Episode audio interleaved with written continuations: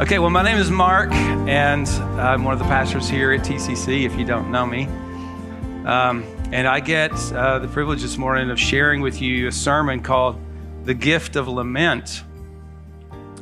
And it occurs to me that uh, the last couple of sermons that you've heard from me were about invasions of locusts and judgment on all nations and now I'm here to talk to you about grief. But I have hope that there will be a day when I will get to preach a sermon on love or joy or something. if you could just believe the Lord with me for that, that would be awesome. I would like to do that. You, know, you, you probably have never heard a sermon like this before, and the subject may make you feel a little bit uncomfortable. But what we're talking about this morning is a life skill. It's crucial. It's, it's something that you need to navigate the journey of life. And unfortunately, our culture really doesn't teach us this, but the Bible does. The Bible does. To lament means to express deep grief or sorrow. Literally, it means to weep or to wail, to cry out. And that doesn't sound like much of a gift, does it? But biblical lament really is a gift from God because it shows us a pathway from where we are in heartbreak to a place of hope. It is a gift for us. And in my personal journey of loss, I've learned that God's not left us without instructions on how to deal with our emotions and our grief and our loss. And so, if this is your season of, of grief, I, I pray that these words are a, strengthen, a strengthening to you and they will recalibrate you. If this is not your season of grief, just put them in your pocket, okay? Because you'll need them at some point. And so we're going to be in Psalm 42. If you want to turn there in your Bible, before I read that psalm, I want to tell you a story. Uh, about uh, two months ago, I was in Warsaw, Poland, and there was a museum there about the history of the Jewish people in Poland. And maybe you know some history of Jewish people in Poland, probably the World War, World War II history, but um, you may not know the whole thing because I sure didn't. And I was a student of that area, but I didn't know all of this because in the 1500s, 1600s, 1700s, Poland, the great empire of Poland, it was the golden age of the Poland Lithuanian Empire, and a huge part of, of Europe was under Polish rule. And the rulers at that time opened their doors wide for Jewish people, and Jewish people came there and flourished. In fact, at one point, 80% of the Jews in the entire world lived in Poland. Can you imagine that? I had no idea. Rich, deep history, and they flourished there. That's why there were so many Jews in that area in World War II. And we know that horrible history of the German concentration camps. So we, we understand that part. But we're sitting there, there's a restaurant in that beautiful museum, and uh, the restaurant serves Jewish food. Good idea for a Jewish museum and it's kosher. It's and it's really delicious. We actually ate there a couple of times just because the food's really good. So I'm sitting there with my friend Mateo, and I'm, I'm sitting there with a pastor and his wife. We're eating together this good Jewish food, and and the pastor's wife says, "You know, it's something really funny about Jewish food because they take things that are really bitter." And they put them with things that are sweet, and it works. I mean, it tastes really good. So we're sitting there thinking about that and eating the goodness. And I'm listening to the music that's over the intercom, and it's Jewish music. And it's minor key music, which we usually think of as kind of morose or kind of maybe sad or at least thoughtful, you know. But it's up tempo, it's, it's celebratory. It's minor key celebratory music. You know, Da da da da da da da da da da da da da da. Don't do that. Kind of a thing. So I'm thinking this is really strange, you know. I'm thinking the the the Jewish people understand something that we in the West don't get. we try to buffer ourselves from our sorrows. We figure if we can, we can buffer against the suffering, if we can separate ourselves from the sorrows, we'll have a good life. The only problem with that is it's impossible. You can't do it because we live in a broken world. But the Hebrew Bible has a secret for us. It's held a secret for, for thousands of years for us. And it's a secret that is really important to understand if we're going to live with wisdom and live with understanding on this earth. And that is that heartbreak and hope can coexist. But it's not an easy existence, but they can coexist. So, what we have today is a psalm of lament. And if you look in Psalm 42, the first thing you see, if you have a Bible there, is that it's a maskil. Maskil is a term, a musical term that we're not really sure exactly what it means, but most scholars say that it carries a connotation of teaching. It's an instructional song. Okay, this is a song that's meant to teach you something. So, what can we learn from this song? Let's look. Psalm 42. As a deer pants for flowing streams, so my, so pants my soul for you, O God. My soul thirsts for God, for the living God. When shall I come and appear before God?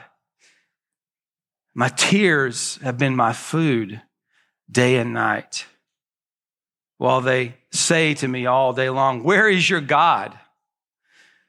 These things I remember as I pour out my soul, how I would go with the throng and lead them in procession to the house of God with glad shouts and songs of praise, a multitude keeping festival. Why are you cast down, O my soul? And why are you in turmoil within me? Hope in God for I shall again praise him, my salvation and my God. My soul is cast down within me. Therefore, I remember you from the land of Jordan and of Hermon, and of Mount Mizar. Deep calls to deep at the roar of your waterfalls. All your breakers and your waves have gone over me. By day, the Lord commands his steadfast love, and at night, his song is with me a prayer to the God of my life. I say to God, my rock, why have you forgotten me?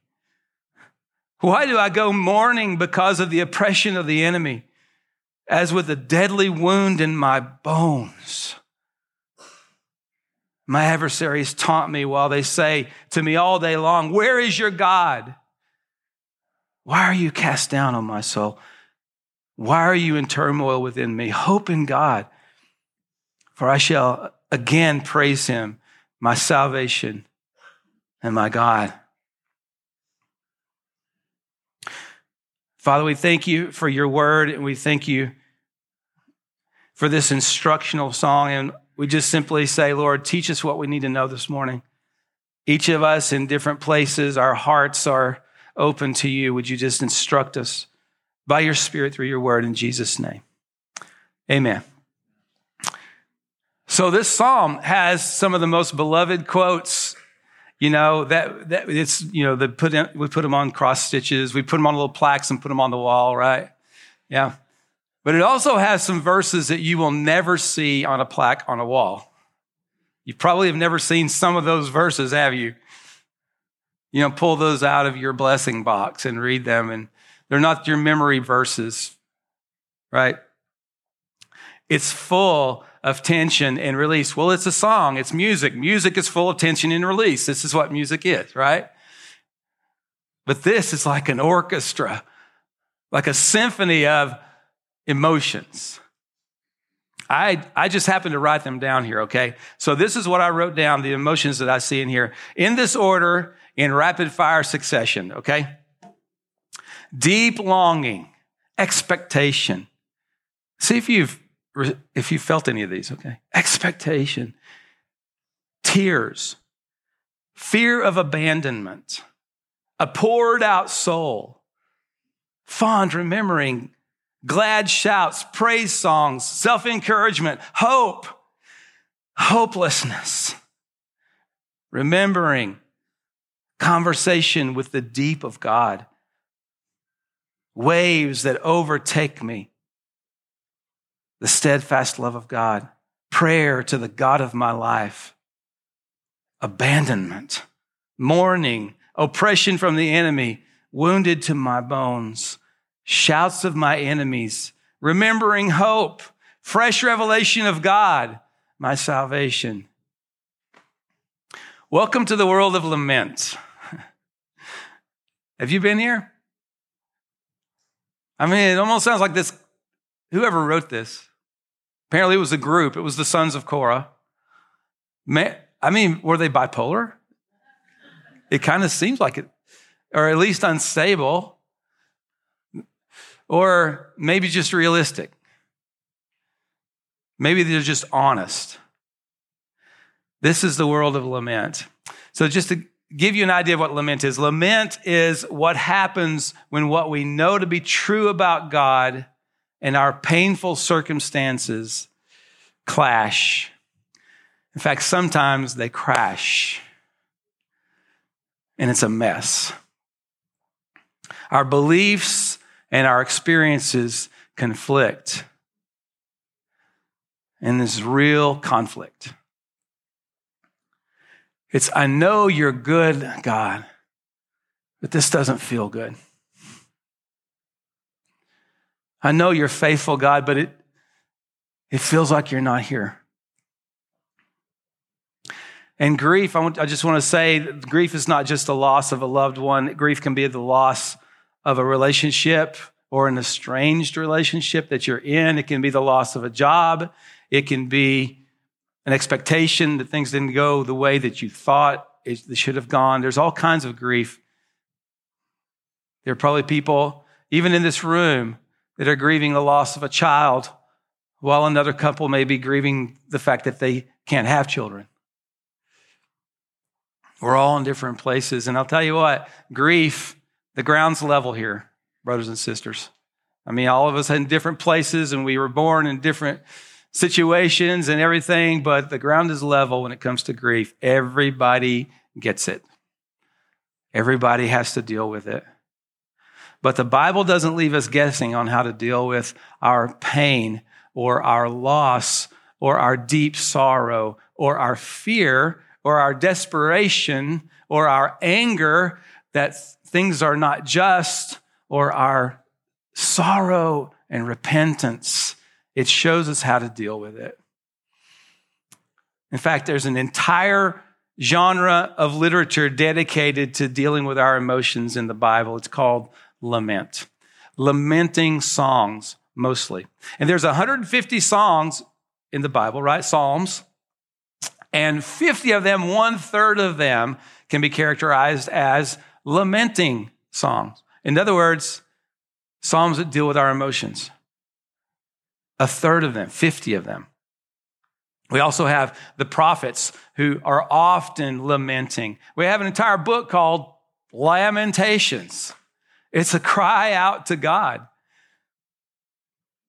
And lament is a gift because it's a transition between the pain that we feel and the promise of God. It's a pathway from heartbreak to hope. That's why it's a gift. You're not stuck in your grief. And maybe some of you feel like you're stuck in your grief. I can understand that. But we're not stuck. And I want to tell you how my father taught me to lament by telling you my story in the last 18 months. Just want to get personal with you this morning. And uh, the most significant thing that happened to me last year was the death of my dear wife, Melissa. And the second most significant thing that happened to me last year was my father taught me how to lament. And I've shared this, this message in many places uh, since the first of this year, but I realize that it's a little bit different today. It's special today because many of you knew and loved my Melissa. She was our Melissa. And for you, it's going to stir up emotions, and I understand that. That's okay, though. It's okay. We need to let God do what He's doing inside of us. And this whole point of this sermon is to understand what to do with these, these emotions that we're feeling, okay? So it's okay if you're feeling those things. It's not a bad thing, it's a good thing.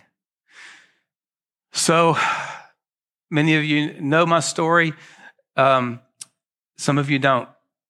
So, uh, last year, in the end of March, I was at the uh, airport in Guadalajara coming home from a trip in Mexico, training some pastors. And as usual, I'm called Melissa from the airport. You know, we're talking, and um, and she said, "Well, you know, the pains I've been having. I went to the doctor. He wants me to have a scan, and so I'm going to have a scan this afternoon." And and I said, um, "Okay, wow, we'll pray for that for sure." And flew home the next day. We got the results of the of the scan, and it was not what we wanted to hear. It was that uh, terrifying trip to the doctor.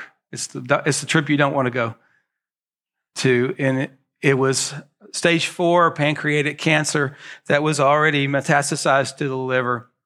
It was a really super rare kind of cancer. It was a very aggressive kind of cancer.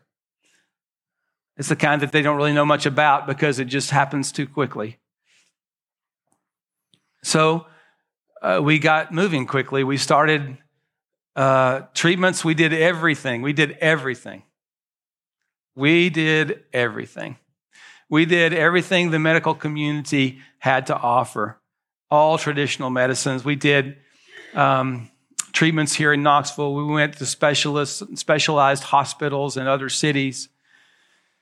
We did non traditional uh, treatments, nutritional treatments. We did things that were um, atypical.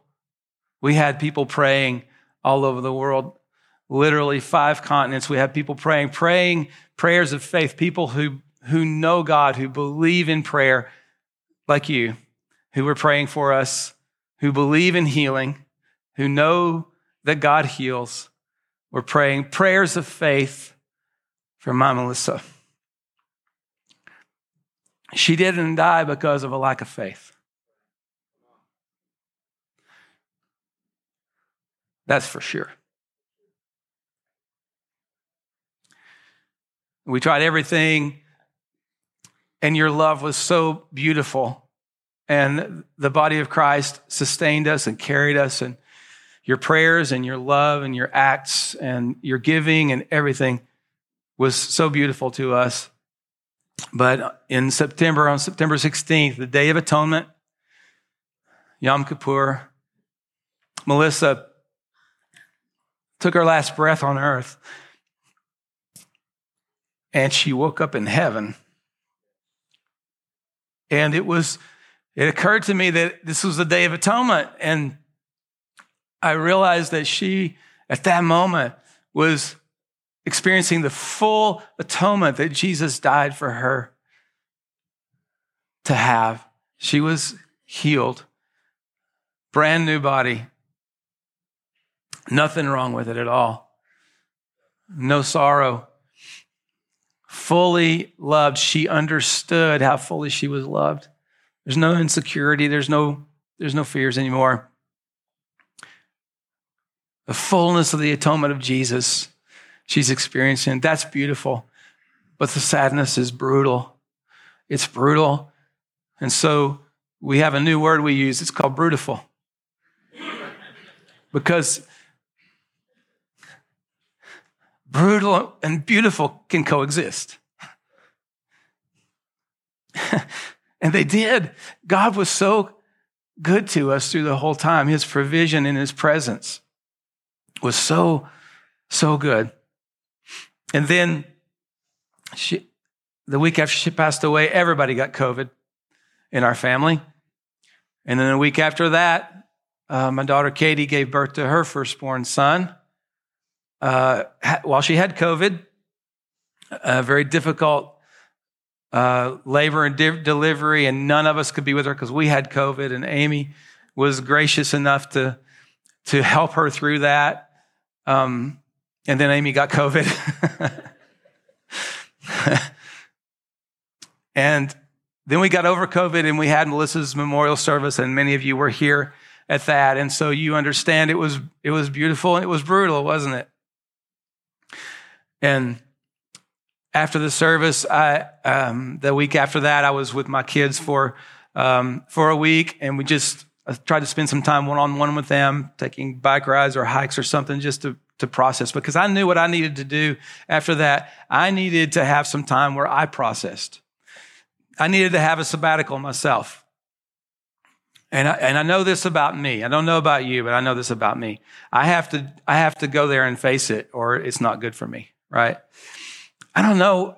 There's probably like 50-50 in a crowd like this, right? But uh, I don't know about you, but, but Melissa, when she would get in into a pool or into the ocean, she would like dip her her, t- her toe in, you know, just for a minute and let it get, kind of get uh, used to it. Then she would go like in into like she would get her ankles and for five minutes, and then then she would go down and she would get into up to her knees for about five minutes, and you know get it. And to me, that's torture. Some of you are with me, aren't you? That is torture. Why would you ever do that? To me, what do you do? Jump in the deep end and you, okay, I'm in. It's fine. I got it. I'm in now, right? But that's not the way, she couldn't do it that way, right? Grief is different for everybody, okay?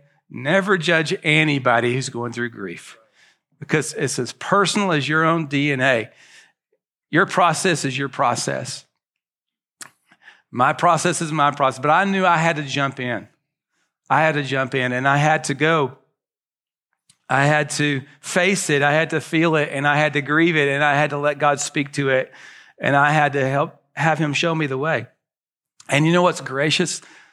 So many things are gracious about this time, but uh, you, you know me, I'm a teacher, right? I need an outline.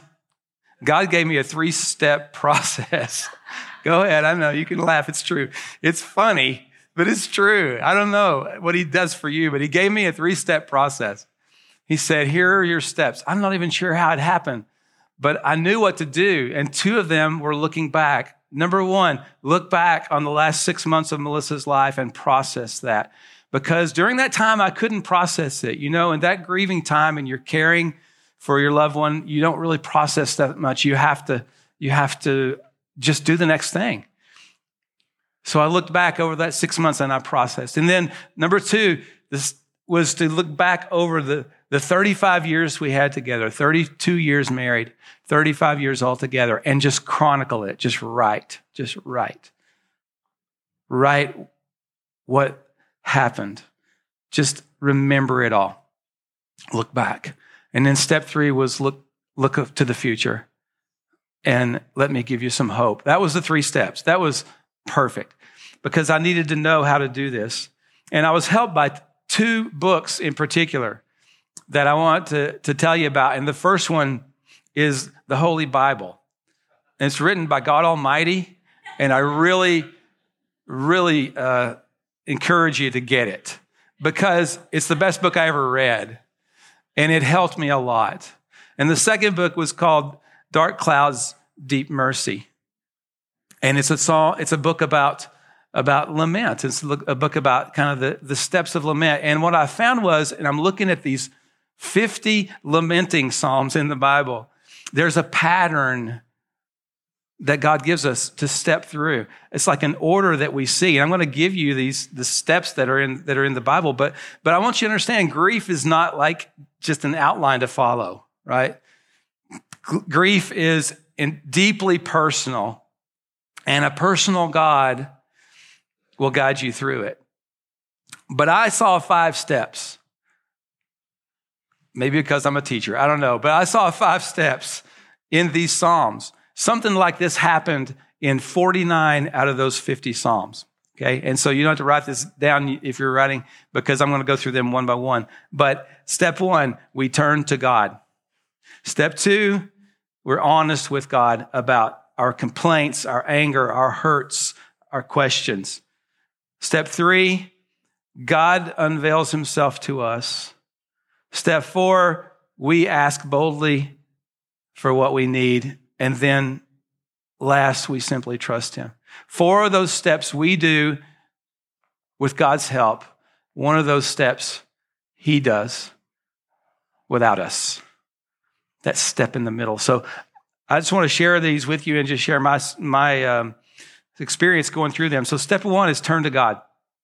This is really significant because pain can make you turn from God. If something happens and you don't know why it happened and you're devastated, that shock can make you turn away from God. And you have to embrace your emotions. It's really important. If you don't, you're more likely to get depressed, to struggle with destructive anger, to develop eating disorders, to have trouble sleeping, all kinds of maladies. If you stuff it down, it comes out a different way. It might come out in a, in a, in a sickness in your own body if you don't deal with it. This is why we turn to God. We turn to God and we deal with these things, okay? When you feel those things, you have to deal with those things. When that difficult th- time comes, though, how do I know that I'm going to respond correctly? I can turn from God or I can turn to God. How do I know which one I'm going to do? It's a good question. I think much of that decision happens long before your time of testing. Wise decisions don't just happen they're just work, they work themselves into your life over a period of years of walking with God. So what I'm saying is that what we do in our day to day walk with God will make a difference when our time of grief comes. It's important. It's really important. Abiding in Him, choosing to seek Him day by day. Because you know the saying, right? When your bucket gets kicked, what's inside comes out, right? Whatever's in there comes out. If it's an orphan heart, then this anger comes out. If it's a heart of a beloved son or daughter, then there's some peace. Even though you don't understand things, there's peace there. So I could turn to God because I know who He is. I have a history with Him. I know He's faithful and I know He's good and I know He's kind. Even when I don't see His kindness in a situation, I know He's kind. I know He is. He's trustworthy. And I had a list of questions, believe me. When you have grief like this, you have questions. Some of them got answered, some of them did not get answered. The big questions like why and I honestly, personal opinion, I don't think why is a particularly helpful question. But we want to know why because we feel like if we have some answers, we're in control. Right? That's kind of the, what we feel. I don't know why this happened. I mean, we had enough prayer going up, half the world should have been healed.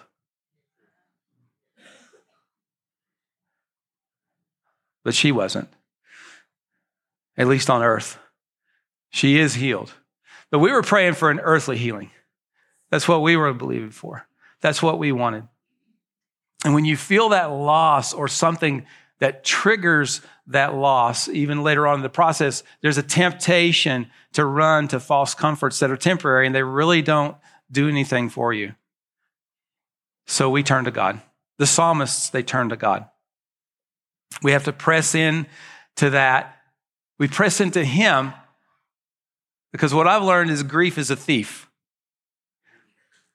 It steals the joy of the past, all the things that you had together, and it also steals hope for the future. So you can't you can't get stuck there. Well, you can. Some people do. As far as I know, there are two options, and I, that's what I was faced with two options. You can get stuck in your grief or you can not, right? The problem is getting stuck in your grief helps no one. It doesn't help me. It doesn't help my kids. It doesn't honor Melissa. It doesn't honor Jesus. It doesn't help the church. So there's really only one option here, and that's to move forward. But I don't even know how to do that. I don't know how to to be a widower. I don't know how to be a single parent and a single grandparent. I don't know how to move forward without Melissa. I don't know how. So we turn to God.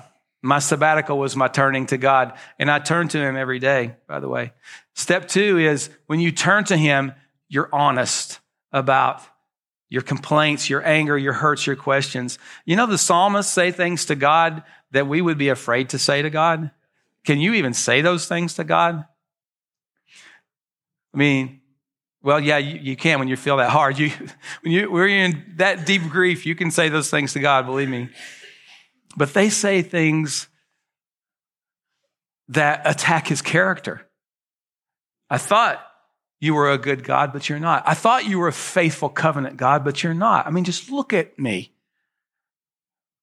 I'm abandoned. Look at me. We read this in the psalm today, didn't we? Several times. Look at me. So you have to say it. You have to come to God and you have to be honest with Him, okay? I mean, first of all, He already knows anyway what you're thinking, and what you're feeling. It's like, not like if you say it, He's going to like get mad at you or something, right? Like speaking it out your mouth is going to change something. No, it's, well, it is going to change something positively because finally you're getting it out there where we can both deal with it, where God and I can both deal with it. So here it is, Lord. That's what we see. Psalm 42. Here it is. This is what I'm feeling, God. So you have to be honest about your complaints. And so I knew that I needed to be honest. And so what I felt the Lord leading me to do was to make a list of all the things that I lost when I lost Melissa. And it was a really, really long list.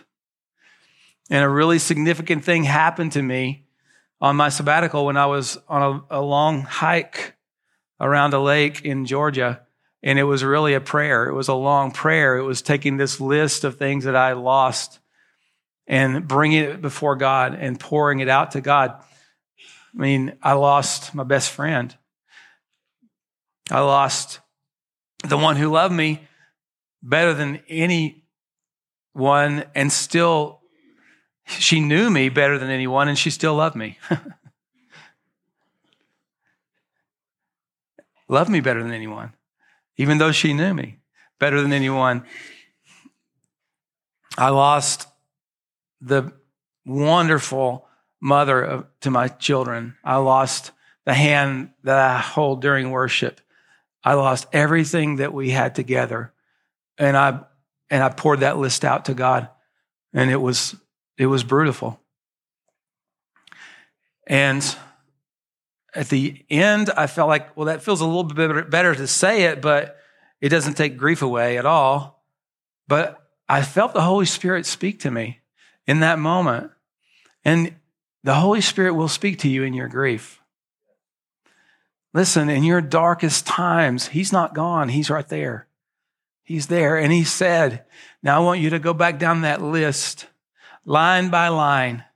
And I want you to thank me for giving you that. Of course, when we're in our grief, we're focused on what, we what we've lost, right? That's natural.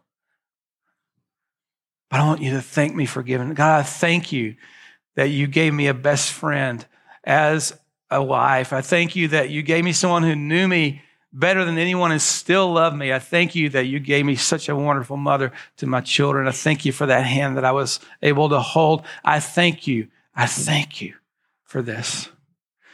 And when we allow the Holy Spirit to guide us through this, He shows us the path through this process of lament. And, and I understood that if I would allow the pain of my loss to push me into the thankfulness for what I had. Because the only reason I'm feeling the loss is because I had it, right? It was the great love. It was the great grace of God. Melissa was the great grace of God to my life. That's why I'm feeling the loss. But you have to let that loss push you into the, to the thankfulness. It's like um, an eclipse. So you know what an eclipse is, right? So you have the earth, you have the sun, and you have the moon that goes between, right? And then there's some point when we're standing on earth and the sun, as big and bright as it is, there's some point where the moon is between us and the sun, and the sun is completely in the shadow of the moon, which is much smaller, but it eclipses the sun. And that's what happens in these Psalms. 49 out of 50 of these Psalms have this moment where there's an eclipse. It's a but you, O God, have done this. But you, O God, are this.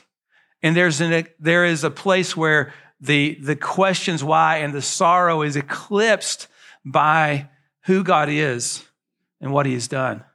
It doesn't take away the grief because the sun and the moon are both still there, right? But it, it gives perspective and it gives a pathway toward healing and a pathway toward hope. It's really significant. Dealing honestly with our emotions is a crucial part of healing. It's a crucial part. If we don't deal with it, we won't get healed. Okay? And I'll just give you an example for me.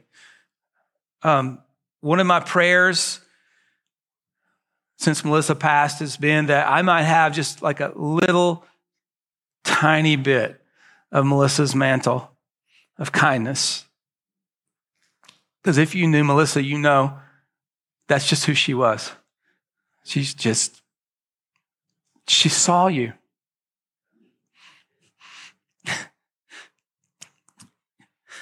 and you really mattered to her and she took time and she was kind and she was that way to the very end till she, she till she, her last conscious breath that kindness when her bucket got kicked it was a kindness of jesus that came out and i know i'm, I'm not asking for melissa's kindness i know i'm really asking for the fruit of the spirit because that's what it is i'm asking for jesus but i want more of that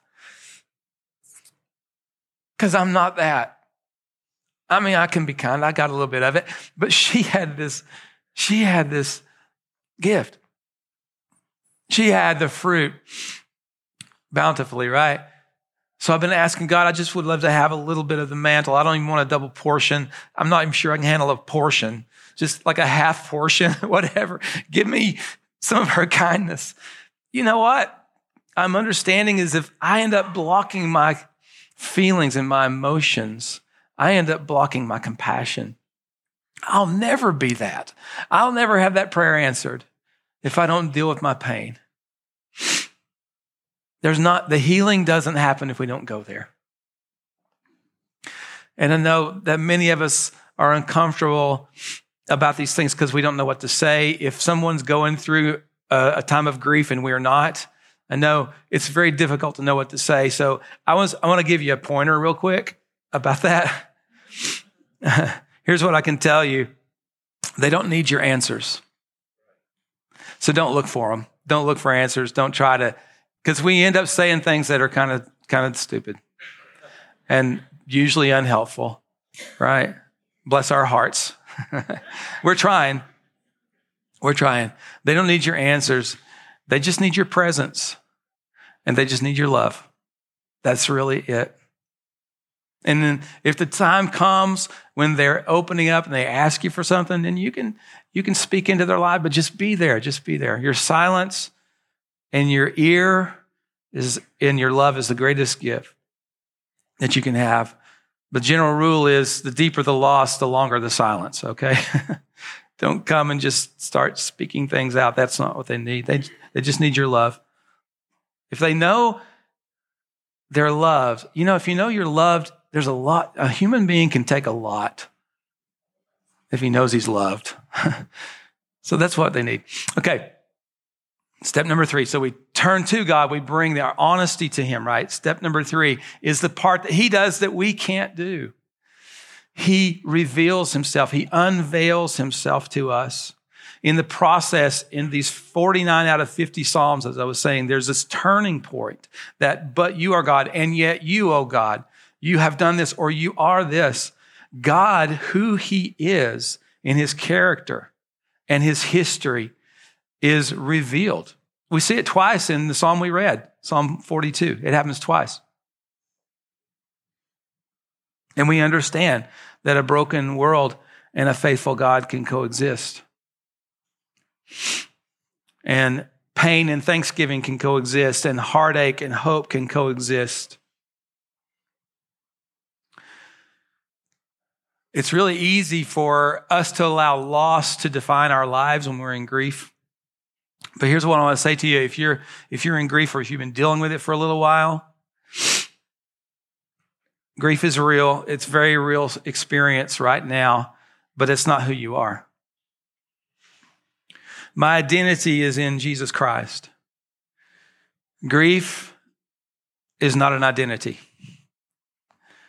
It's a very real, profound, highly emotional, soul shaking experience, but it doesn't define me. Christ defines me. And when I see that, I see that when God reveals and unveils himself to me, and I can become bold. He revealed it to me. He revealed his kindness to me mostly. So, step four is after we turn to God and we are honest about him and he opens our eyes to see who he is, then we ask the man of sorrows boldly for what we need. In my case, what did I need? I needed comfort. I needed perspective because I don't know how to do this. I needed to hear his voice step by step, knowing what to do. I needed to learn what the new normal looks like. And I needed to have hope for a future. That's all. That's what I need, Lord. You know, our faith doesn't keep us from feeling the pain, but it sustains us through the pain and it leads us toward hope. And we know that He's fighting for us. And what we see, thank God we've got a man of sorrows. thank God we've got a man of sorrows to come to. With arms open, saying, Come to me. If you're weary, if you're heavy laden, I'll give you rest. This is who he is. This is what he revealed himself to me as. And the one who's lost much more than any of us will faithfully comfort and guide us. He's with us. Step five is to simply trust his character even when we don't have the answers. Well, that sounds really simple. Just trust. Sounds, does it sound a little trite to you? Just trust God. Can I just tell you that when he does reveal himself to you in his kindness as a man of sorrows who wants to draw you near, it's almost natural to trust. Almost natural to trust. It's not like something like a band aid that you put on. Oh, just trust God, just have faith in God. It is, it's almost like the most natural thing to do. It's like breathing. I can trust Him because I know him, because I see him who he is.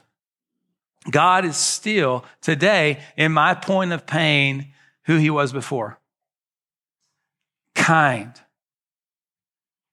generous, trustworthy, gracious, sovereign, with me.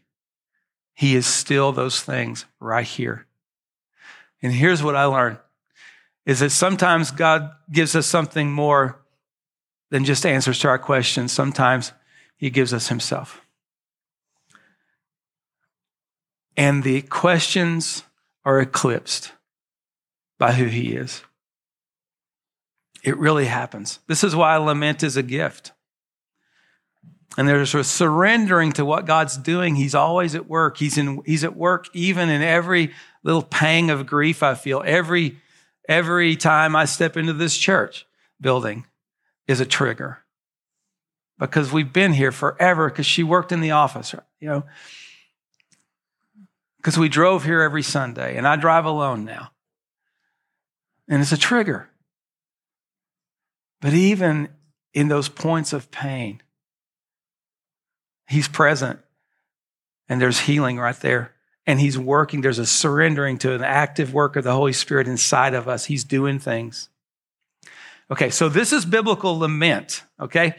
It's but it's not academic. It's just not step one, two, three, four, five, go through the steps. It's not a linear thing. It's like a real circuitous thing. It's a journey and you kind of relive it over and over. It's intensely personal. It's interactive as the Spirit of God guides you through the journey. It's not a one time thing. I process this, I, I practice this every day as I feel the pain of each loss. I feel like God fast tracked me a little bit on understanding how to deal with my grief, but you can't fast track grief.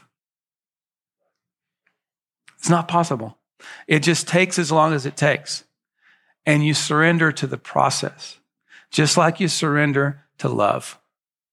You surrender to grief because they're tied together. C.S. Lewis said the grief now is part of the love then. That's the deal. That's the deal.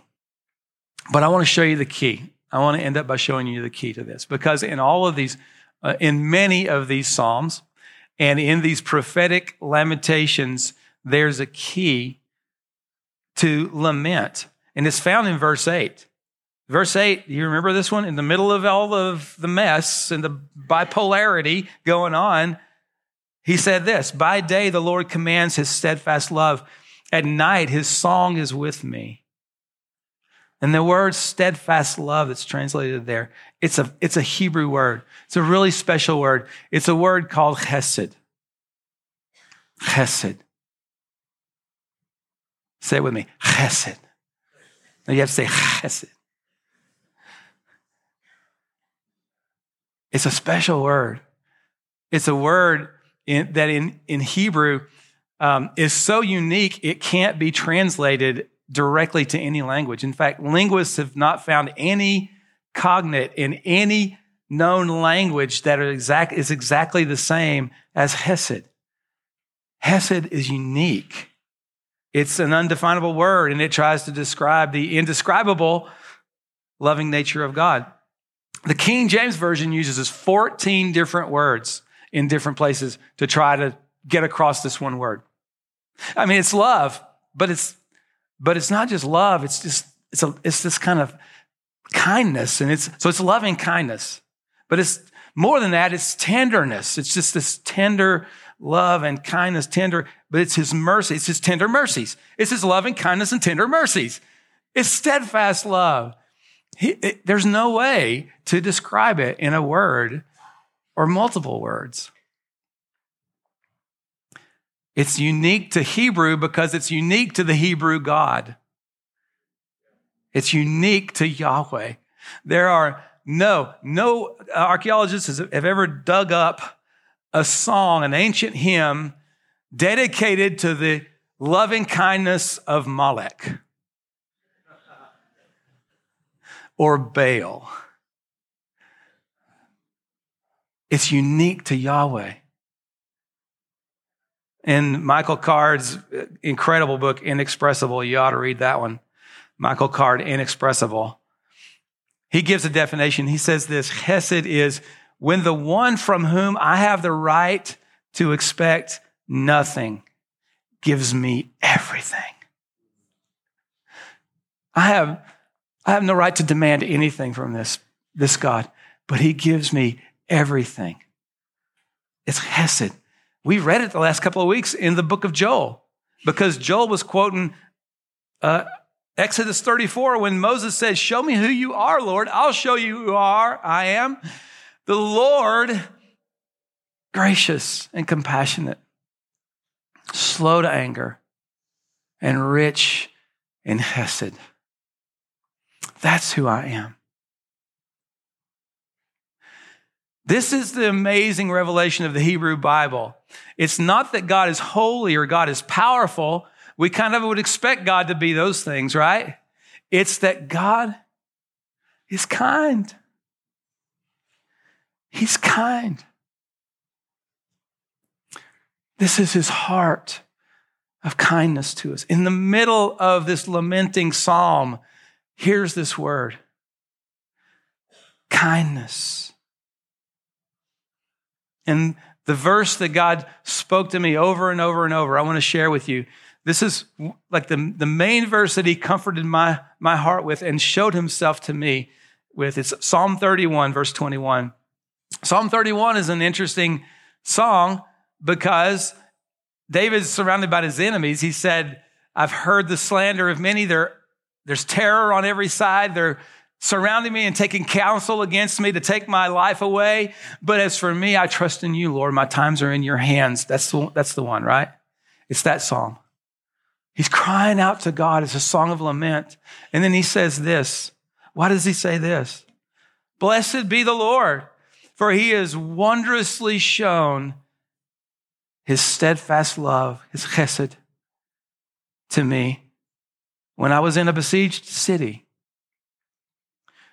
which makes no sense. You know what a besieged city is. You've seen enough movies, right? It's a city that's surrounded by the enemy and it's cut off, and there's no food, and there's no water, there are no supplies, and there's no hope. And they're just waiting to die. And David says, That's the place. That's the place where God showed me his kindness. He made wonderful to me. He magnified his love and kindness and tenderness and mercy when I was in my worst time. And this is what I want you to hear this morning. We don't have to fear our darkest times. So I have a discipline that I do. I've done it for many years, and I journal through the year. And some of you know this already, but I journal through the year. And um, so I don't journal everything. Like I got up this morning, had a really good cup of coffee, blah blah. I didn't. I don't do that. I journal just when I think the Lord's really speaking to me, or challenging me, or you know, rebuking me, or encouraging me. Something something real significant. And so at the end of the year, usually the last week of the year is my favorite week of the year because I'll go through my entire journal and I'll go back and I'll I'll spend a lot of time and I'll look through there and I'll underline and I'll uh, write other things you know down and I'll star and highlight and I'll say what are the five things that God has spoken to me this year that I think are the most important important things that He wanted to speak. What He's been building into my life, I call them my top fives and so I have my top five every year since 19, since uh, 2006. 2006 is when I started. So, and these are the things that, that I don't want to forget and that he's built into my life and they become like a, a life message for me. And so the only problem is I hate 2021 because it's the worst year of my life. And so I get to the end of the year and I don't want to go back through my journal, but it's a discipline. And disciplines are things that we do, not because we feel like them, because they're disciplines. And so I did it. And I found the grace of God in my journal.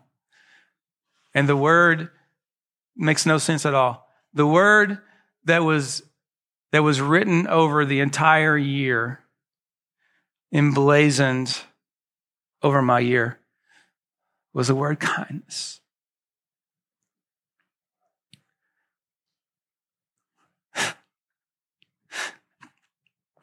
Blessed be the Lord, because he has made wonderful to me his kindness, his chesed in my besieged city, in my darkest time.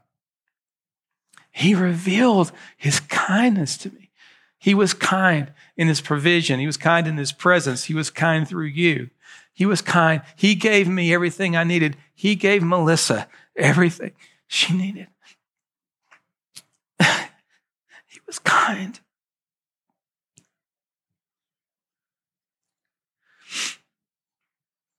And even though I walk through the valley of shadow of death, I'll fear no evil because you're with me.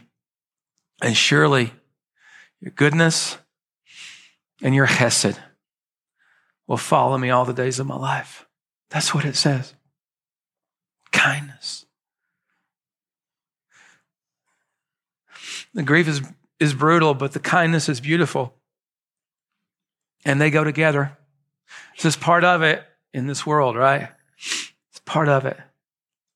And I just want to re- remind you, brothers and sisters, that the gospel that we, we believe is a lamenting gospel. It's a God who weeps over his loss, over love that's been lost because the other party has rejected him. All through the prophets, we see that lament. It's God weeping, God is crying. God is crying out, a holy God who re- weeps because he wants you to be with him, a man of sorrows who grieves over a city or grieves over a friend or grieves and weeps because he has to drink a cup that's filled with the wrath of God.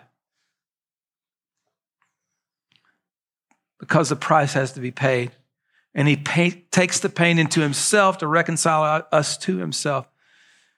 Jesus is God's Hesed. The one from whom I have the right to expect nothing has given me everything. You should run to a God like this. Not walk, you should run to a God like this.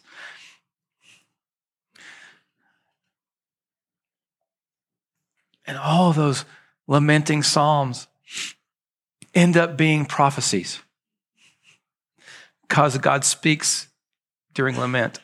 And so many of them end up being messianic prophecies, like the one Jesus cried out on the cross, My God, my God, why have you forsaken me? It's Psalm 22. It's a lamenting psalm. It's a pouring out of a desperate place. And you read Psalm 22 and John 19, and they're like the same thing. And Jesus is crying out, Why have you forsaken me? Why do these lamenting psalms become messianic prophecies? Because Jesus is revealed in your lament. In your grief, Jesus is revealed to you in a greater way. There's a real revelation. So here's what I want you to understand lament is a holy space, it's a bridge from heartbreak to hope. And we don't have to fear because He's with us, upholding us, covering us with His chesed. Lament is like a threshold, a door. You know, when you're in a threshold, you're not in that room or you're not in that room, right? You're not where you were, but you're not where you're going to be. You're just in this liminal space here where there's grieving going on and you're in between. But it is a doorway into hope. When you grieve the way the psalmists grieved, when you turn to God, when you're honest with Him, when He opens your eyes to Him, when you ask for what you need and trust Him, it's a doorway into hope. So actually, I did get to preach a sermon on love and hope today. I just thought of that. Hallelujah.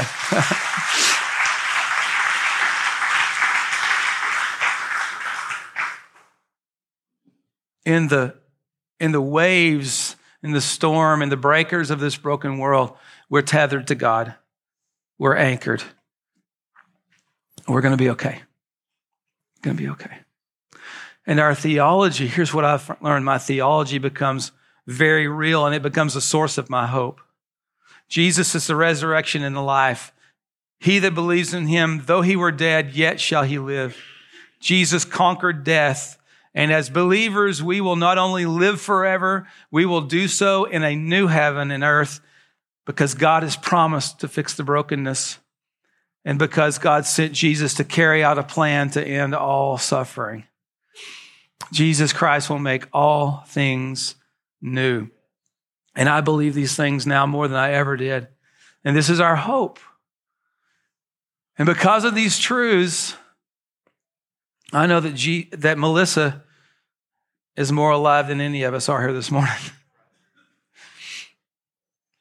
This is the hope we have in Jesus. So I want to pray for you. If you guys could just stand up, let's stand together.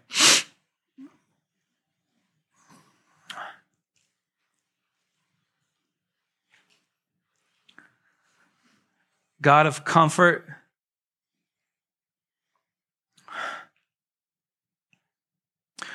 you've been faithful to show your kindness to us, Lord, from generation to generation. And everyone who turns to you, Lord, you, you never turn them away. And you invite us into a place of rest, even in the midst of our grief and our sorrow and our fear and our anger, our desperation, our repentance. You stand with your arms open for us, God. Thank you. We thank you that you're a God like that, Lord. You've been a refuge to everyone who comes to you. And I ask you this morning, God, that you would be that refuge to each of us today who are in this journey of grief and lament. Lord, I ask you to draw us by your kindness so that we could turn to you, that you would give us courage, Lord, to be honest with you, that you would open our eyes to see the wonder of your kindness, even in our worst place.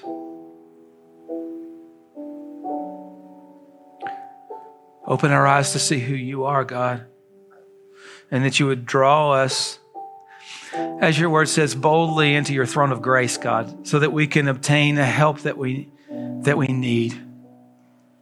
Draw us into that place, God, and give us the faith to trust you and take the next step, Lord, I pray. Make your loving kindness wonderful to us in our besieged city, Lord, I pray. Help us, Lord, I pray also to see your work that's inside of us. Lord, you're working in us constantly, even in our grief. Lord, comfort us and heal us so that we can be your agents of comfort and your agents of healing to those people who are around us as well, Lord. We can comfort others with the comfort wherewith we have been comforted. God, I ask you to give us hope as we look for the day when you make everything new. Or the day that there will be no more tears and no more shame and no more fears and no more pain. because of the work of your Son, Jesus. And to everyone who's grieving right now, I just want to say,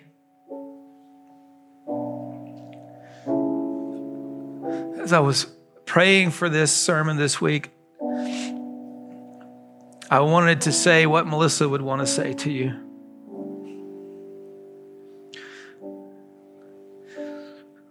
And if you're grieving right now, he loves you so much. He's with you. He will give you everything you need. He will help you see a future and a hope.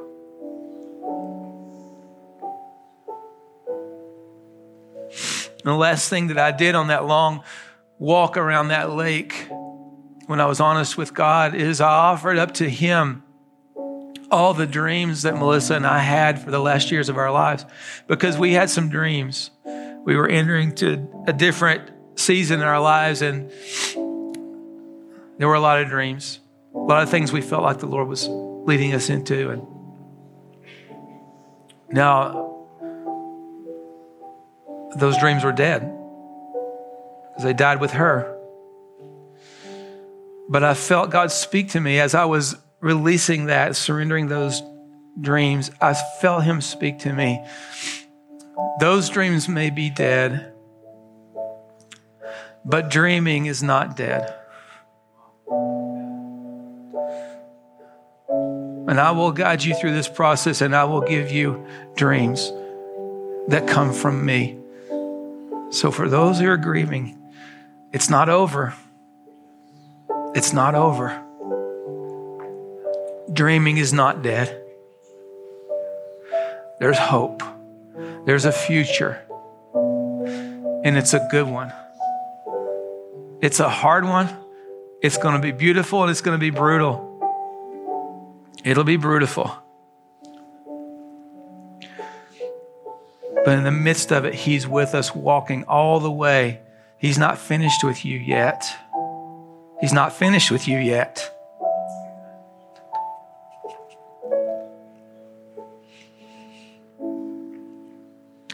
Thank you, Father. I pray for you to release those dreams in the hearts of people now, God. I ask you to release hope, and I ask you to release faith that they can dream again, Father. Thank you for that, Lord. And I pray for those who are here this morning, Lord, who are not in that place of grief. God, I ask you to, uh, to bring courage to them. I ask you that, that the truths that are in this sermon, Lord, would also encourage them that they don't have to fear what they're fearing right now. Their greatest fears right now, they don't have to fear because you're with us, God. And your Hesed follows us every day of our life, Lord. And I ask you to release them from fear. And I pray for those who don't know you yet. Lord, they don't know your grace through Jesus. God, I pray that you would draw them to you and they would run, run, run to a God that has his arms open. And I thank you for that, Father. In the name of Jesus.